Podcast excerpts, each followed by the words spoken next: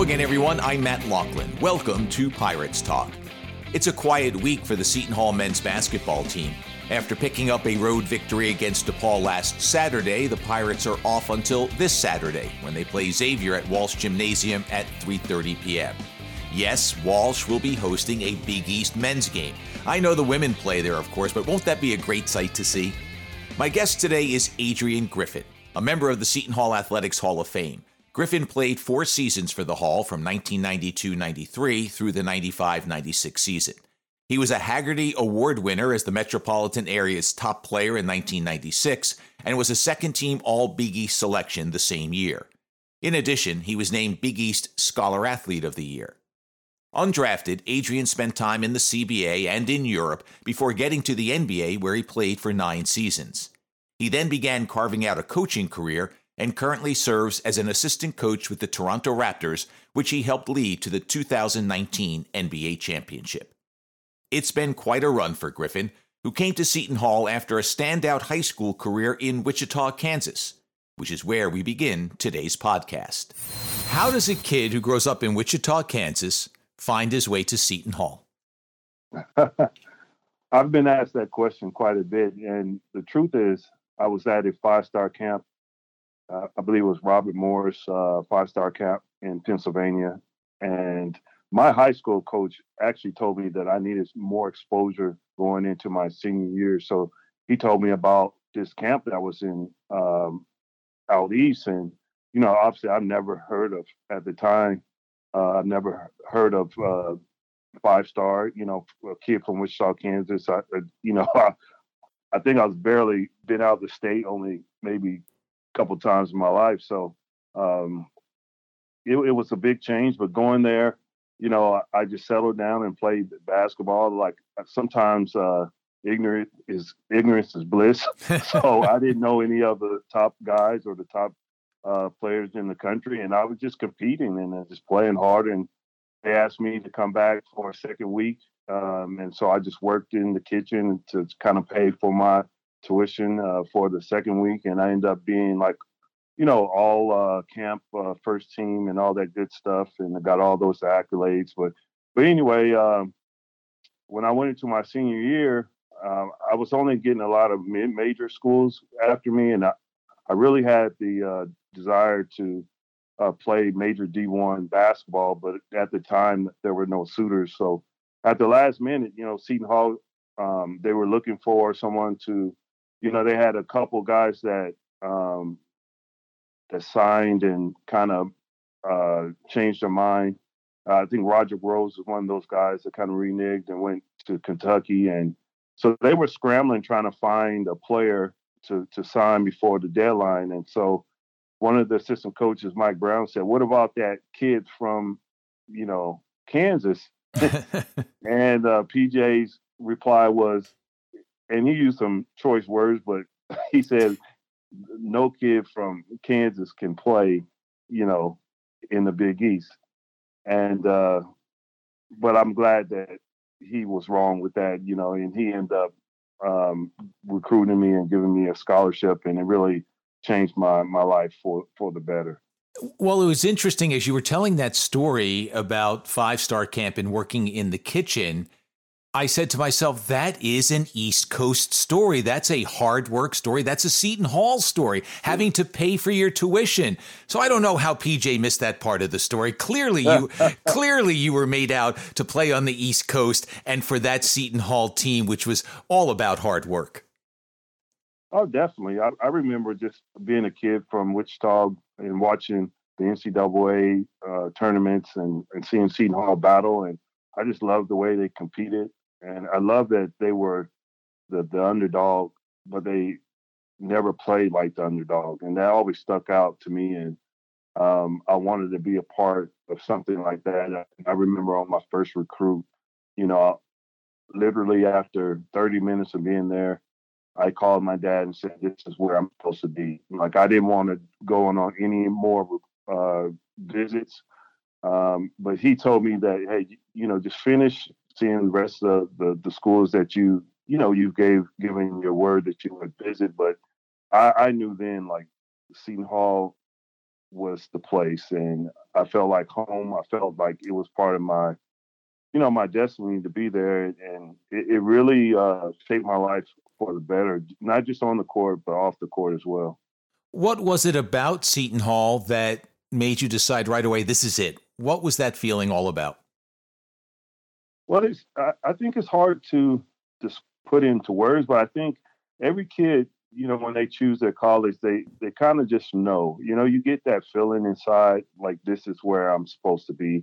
Kind of like a, I would say, inner intuition, um, or inner voice that was kind of speaking to me, and um, I, I enjoyed the players, you know, that were on the roster at that time. You know, when I went on my visit, uh, Bryan Caver was my host, and he took great care of me, and and uh, all the veteran guys really embraced me and I wanted to be coached. I, I, I, knew that to to get better, and and my aspirations were to go to the next league. I, I knew that I needed to develop as a player and develop off the court. And and you know, PJ's reputation preceded himself at the time, and still does. And um, I didn't know I would be coached that hard, but I I was just a not naive, you know, 18 year old kid, and uh, my father was a minister, and so he never yelled or raised his voice or or cursed. And my high school coach never yelled or cursed. So the first time I was, exposed to that type of coaching is when I went to college, and it was a big change for me. I can imagine. yeah, it, it, was huge, uh, huge, big change, and uh, it took me some time to really adjust to it. But I think I needed that to toughen me up. And, and about time I got to the NBA and the pros, you know, I, I, I was so mentally tough and I knew how to perform in, in all kind of adverse situations. And I credit just playing for PJ at that time because he demanded a lot. He had high standards and um, you have to be able to perform you know, every coach is different. I think every coach should use be unique to to their own self. And uh, you know, if you've been around PJ, he he was definitely authentic. Um, but it was something that I needed, I believe, to to help me get to the next level. Because you came across half the country to come to Seton Hall, even though you knew on your visit that this was the place for you, but also because it was hard. Pete PJ is hard on players. He wants the best all the time. He makes you better if you can survive that. And I say that, you know, in the best of ways. He demands excellence. So I'm wondering if in that first year, whether it was homesickness or just this is a different world or this guy's really hard on me, did you ever think I might have to leave Seton Hall? Oh, definitely. I mean, it was a accumulation of a lot of things. One, just the culture, you know, change coming from Wichita, Kansas to you know, outside Newark, New Jersey, and the New York metropolitan area. Um, you know, in Kansas, we we speak to everyone, and you don't have to know that person. Be a totally stranger, and you could, you know, you could strike up a conversation. And but when I remember my first uh, week uh, on the East Coast, and I'm walking uh, down the street, and you know, I saw a guy, and I just said, "What's up?" You know, and that's what we said, just to spark conversation. And he was like, "What's up? What you mean? What's up?" and I was, and and my my uh, my roommate Tashaka Ship was from Brooklyn, and so he would he would have to tell me, he said, "Hey man, when we're walking around, you know, he would take me to Queens and and and Brooklyn. He would say, when we're walking around, you you can't do that. You gotta, you know, just keep your eyes straight ahead or keep your eyes down and kind of mind your business."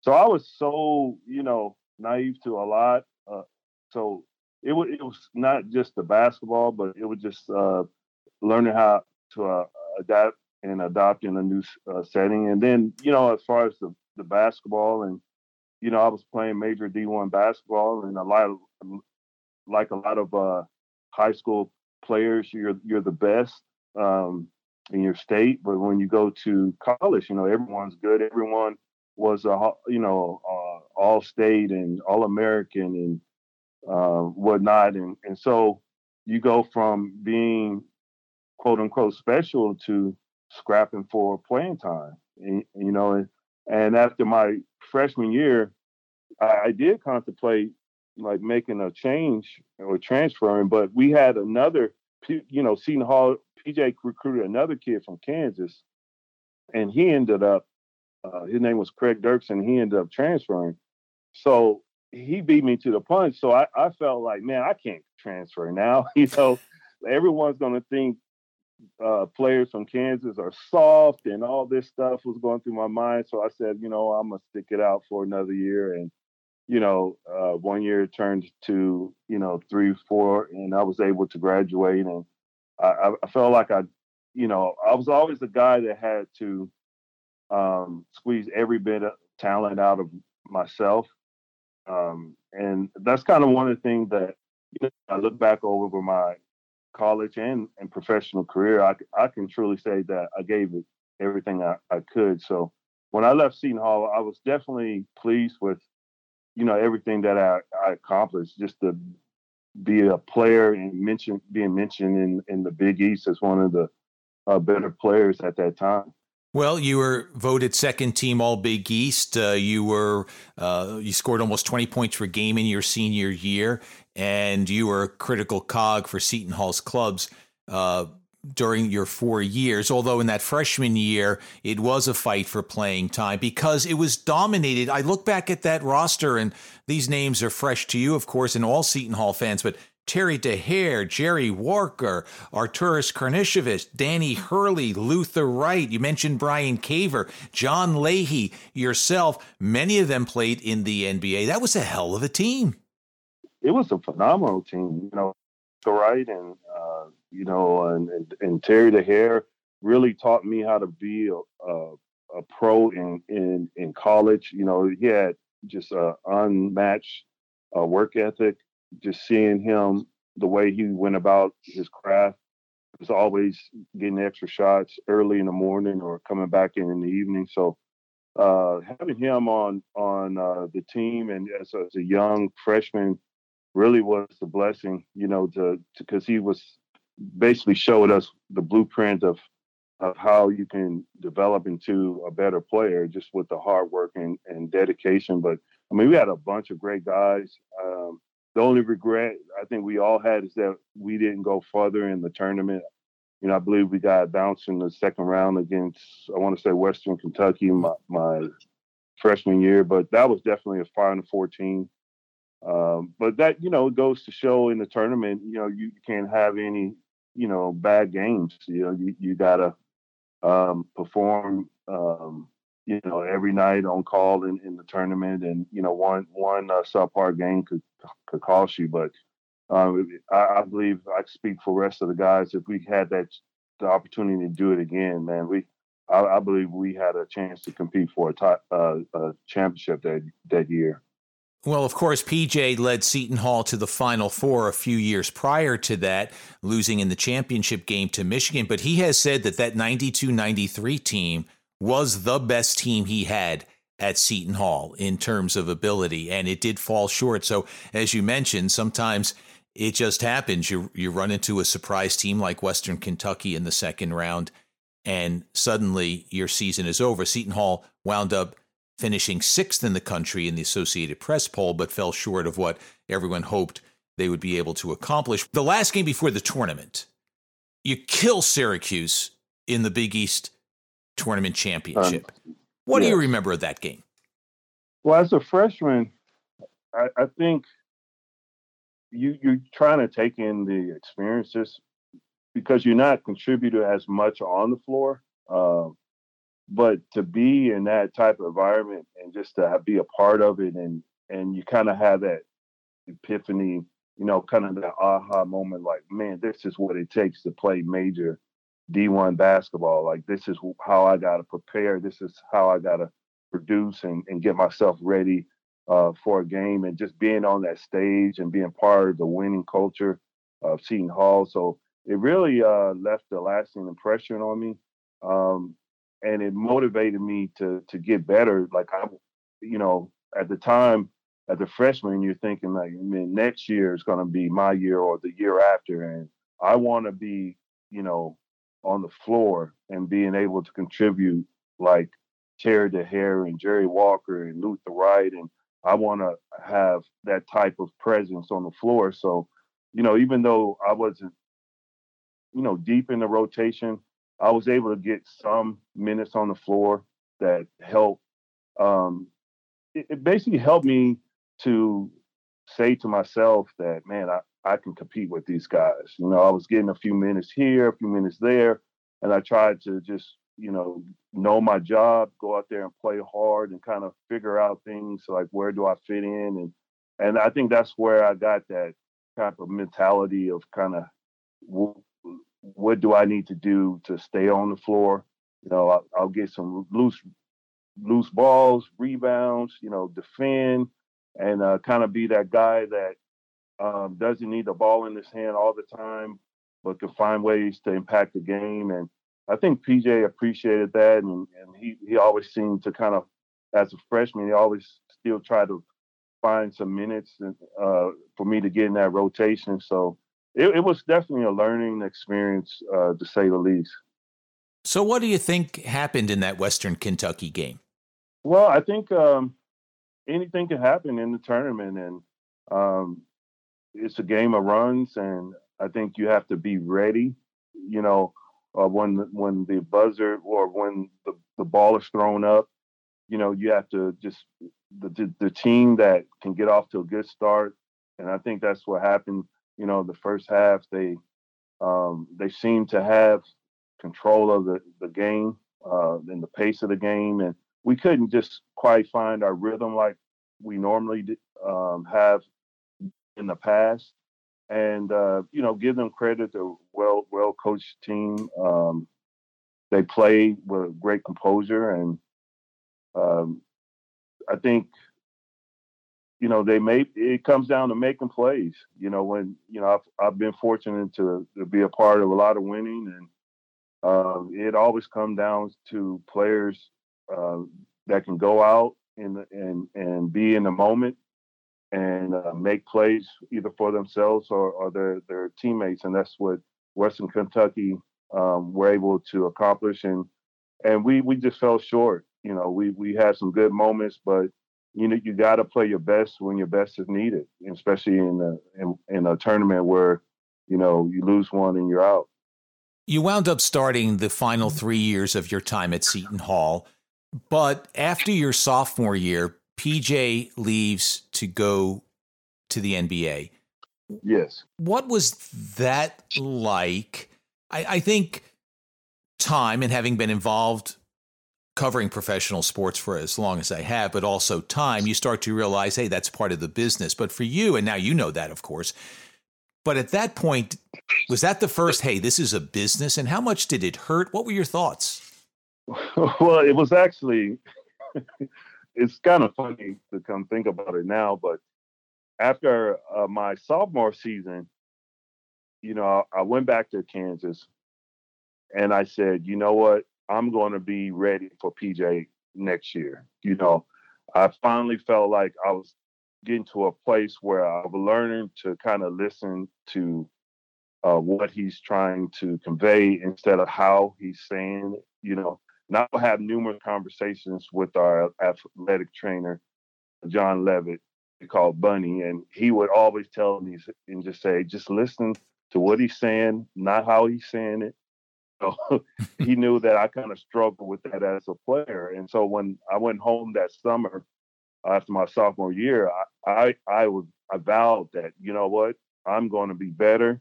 You know, I'm going to be more mentally uh, tougher going into uh, next season.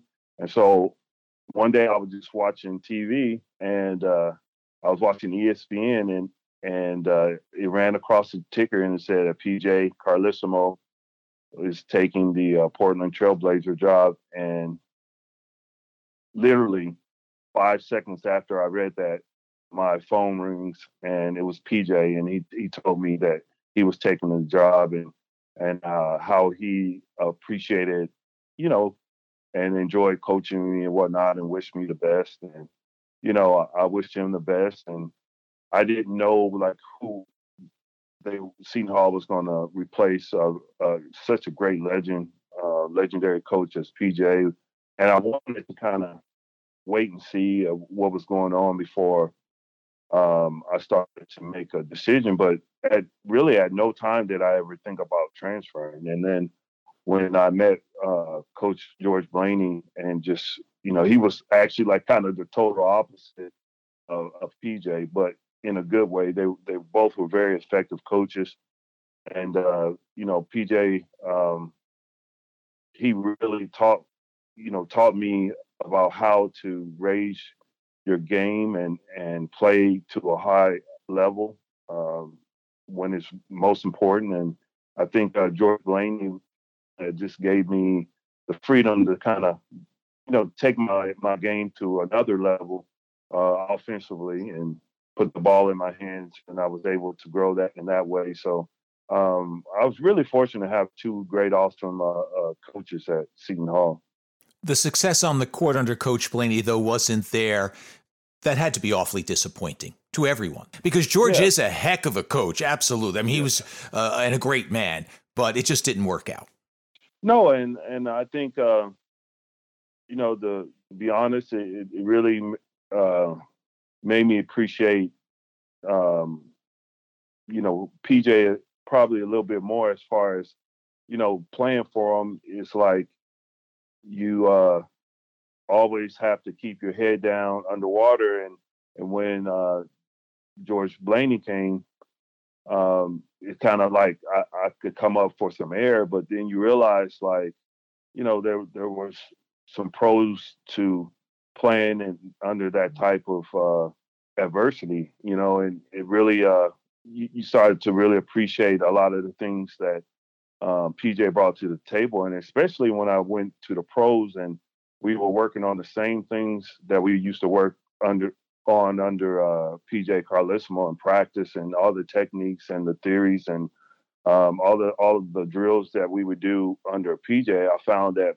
a lot of those drills we were doing in, when I was in the NBA, and and that made me appreciate uh, PJ even more. So it was tough. I, I won't lie because we went from making the tournament, um, the NCAA's, and then my junior year we went to uh, the NIT, and then I believe my senior year I don't think we we made a post no. uh, tournament, so postseason tournament. So um, it was it, it, was tough because in college, you know, and like this goes for every athlete, you only you know get four years, five years max, a lot of times, and um, you want to make those those moments count. And uh, but you know, that's on everyone. You know, I could have done better. Uh, I believe my teammates could have done better, and we all, you know, we we all had a hand. You win and you lose as a team, and but it, it really did make me, uh, uh you know, appreciate uh,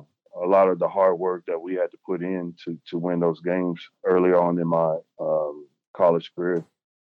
Adrian, bear with me. I know it's a game day and you probably want to get a little nap in before you head to the arena. I have just a few more questions and then sure. we will let you go. And, and again, thank you so much for your time.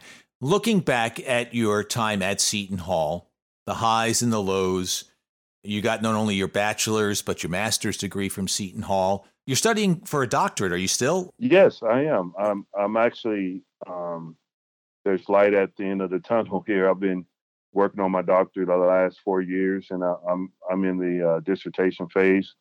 I'm doing I'm taking uh, organizational leadership, um, and my dissertation is basically going to be on coach and stress, and it kind of hits home base for me because just the the travel and the demands and and the you know on and off the court of dealing with with the athletes, and then you have family responsibilities, so I, I, I wanted to choose something that will help benefit others, but also will help benefit myself just being a coach. So it's been going well. I'm, I'm I uh, in the interviewing process of, of getting a few um, candidates that that uh, I think would be awesome to contribute to what I'm doing, and and hopefully uh, this time next year I'll be uh, Dr. Griffin. That would be unbelievable, and uh, kudos to you. Is is the doctorate through Seton Hall or another school?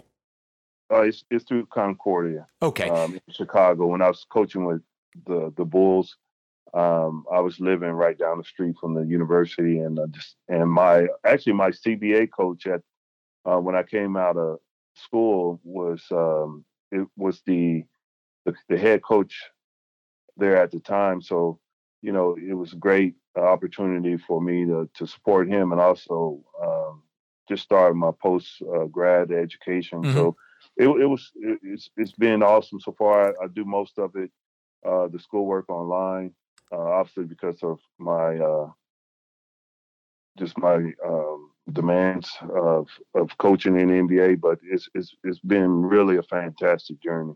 Well, and it, it's just been a, pleasure to have you discuss it. So, the reason I ask is because Seton Hall clearly has been an important part of your life, not only what it did for you on the court, off the court, and again, the master's and bachelor's degree there. I thought perhaps completing the uh, triple crown, if you will, with the doctorate. So, it leads to the question what is it about Seton Hall and Adrian Griffin all these years?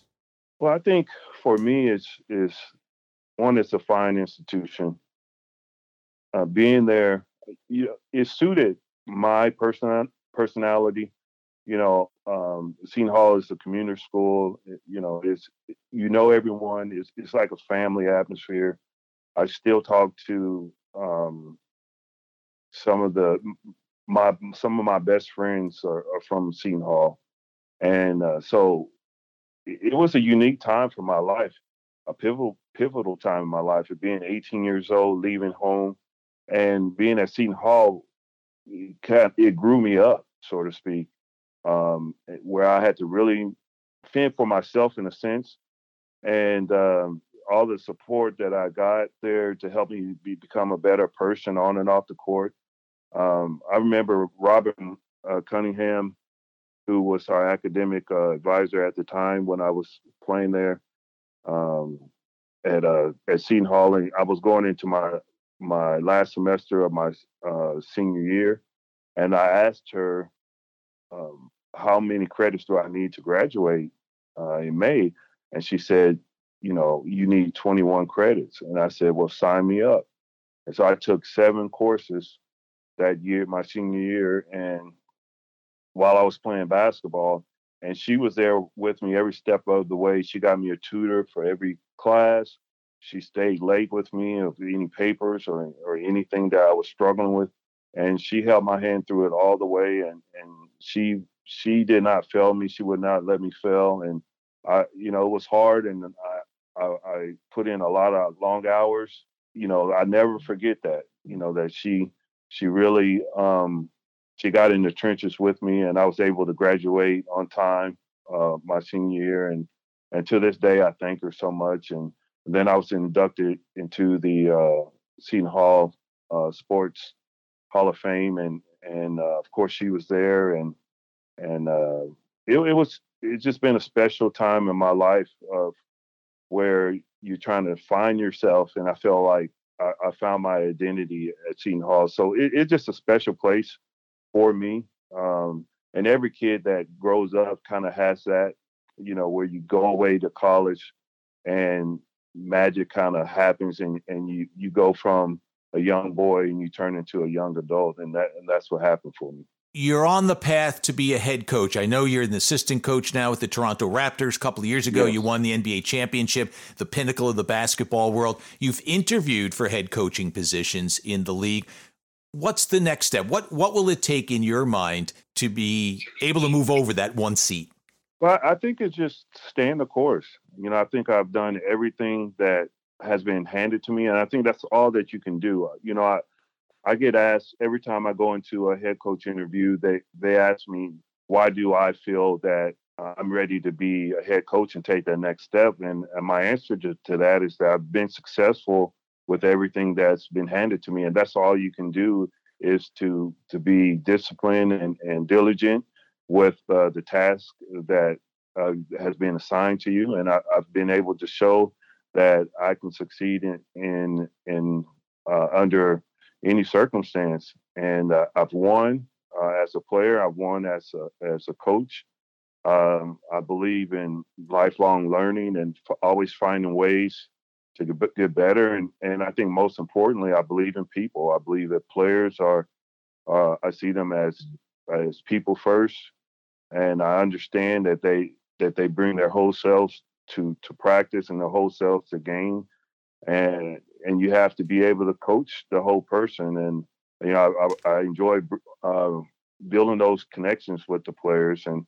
And I've been, and lastly, I've been under some phenomenal coaches, you know, starting with PJ Carlesimo in college and Rick Pitino, uh, Don Nelson, Scott Skiles, Tom Thibodeau, Billy Donovan, and now Nick Nurse. And I mean, the list goes on. So I, have been fortunate to be exposed to some great teachers, some great communicators of the game. And, you know, I, I just have to stay patient. And, and, you know, when your time comes, it comes.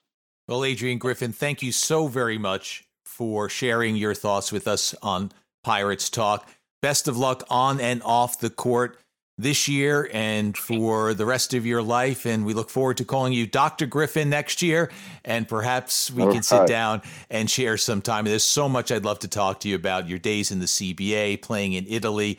Uh, your your family, great athletes, all that sort of stuff. But uh, thank you for your time this time, and again, good luck the rest of the way. Well, I appreciate it. Thank you, and and let's do it again. And that will wrap things up for this edition of Pirates Talk. Thanks to Adrian Griffin for his time. And I'll take him up on his offer to speak with him again. There's so much we left on the table because of time considerations. His time in Europe, playing in the CBA, coaching in the NBA, and following the performances of three of his children who are standout basketball players.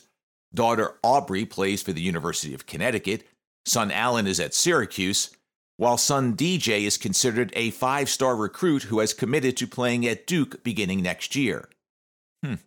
Might have to kid him about how they got away from the hall. Pirates Talk is available wherever you subscribe to podcasts. I invite you to rate the show, leave a comment. I'd love to hear from you. And if you do drop a note, I will mention your name on an upcoming show. Recently, I interviewed Arturas Karnisovas, Griffin's former teammate at the Hall and fellow Hall of Fame member, now the executive vice president for basketball operations with the Chicago Bulls. So look for that show to drop in the near term. Special thanks as always to Pat Christensen, the sound engineer of the show and the writer and performer of the Pirates Talk theme. And thanks to you for your company. It's very much appreciated. Until next time, I'm Matt Loughlin. Be safe, be well, and let's go, Pirates.